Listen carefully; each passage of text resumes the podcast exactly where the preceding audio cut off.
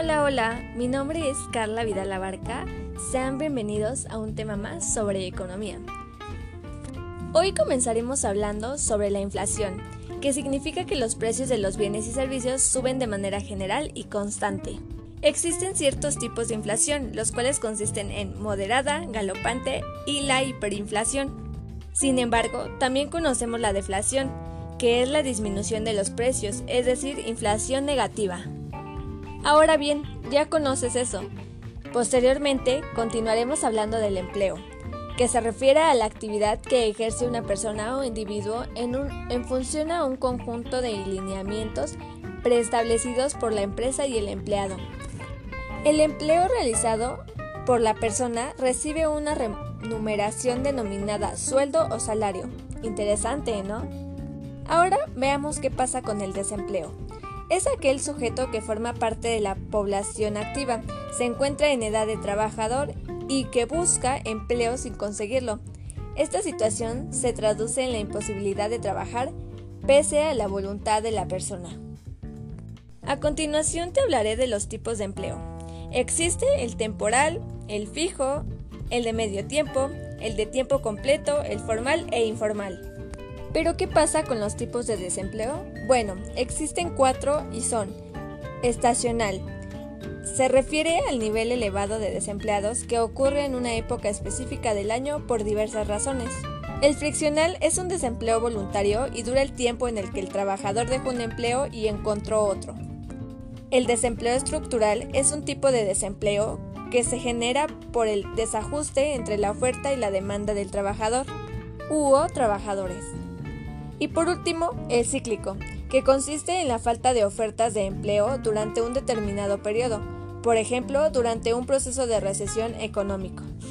Ahora bien, continuemos con los impuestos. Son una contribución pago en dinero o en especie de carácter obligatorio con la que cooperamos para fortalecer la economía del país. Este consiste en varios contribuyentes, los cuales son las personas físicas y las personas morales. Al igual que los demás, también existen tipos de impuestos, los cuales son federales, municipales y estatales. A la cantidad de dinero que los ciudadanos deben pagar se le denomina tributo. Y a la cifra que indica de cuánto es el impuesto se le llama gravamen. Pero ahora les pregunto, ¿ustedes tienen idea de qué es el arancel? Bueno, el arancel es un tributo que se imponen sobre un bien o servicio cuando cruza la frontera de un país. Los gobiernos imponen aranceles a las importaciones principalmente por dos motivos. 1. Para obtener ingresos. 2. Para proteger a las industrias nacionales de la competencia extranjera. Pero esto todavía no termina. Ahora hablaremos de los subsidios. Son montos de dinero otorgados por una entidad, principalmente estatal. Al igual que los subsidios, las externalidades son consecuencias derivadas de las acciones de un agente económico sobre otro agente económico. Un ejemplo de ello sería las familias que se encargan del consumo y las empresas, las cuales se encargan de la producción. Pero, ¿qué tiene que ver todo esto con los bienes públicos?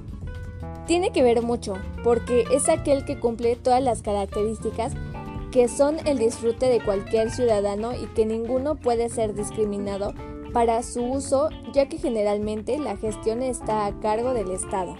Estas se caracterizan por ser dos, las cuales son las no rivales, que se encargan del consumo de bien por parte de un individuo no la cantidad disponible para otro.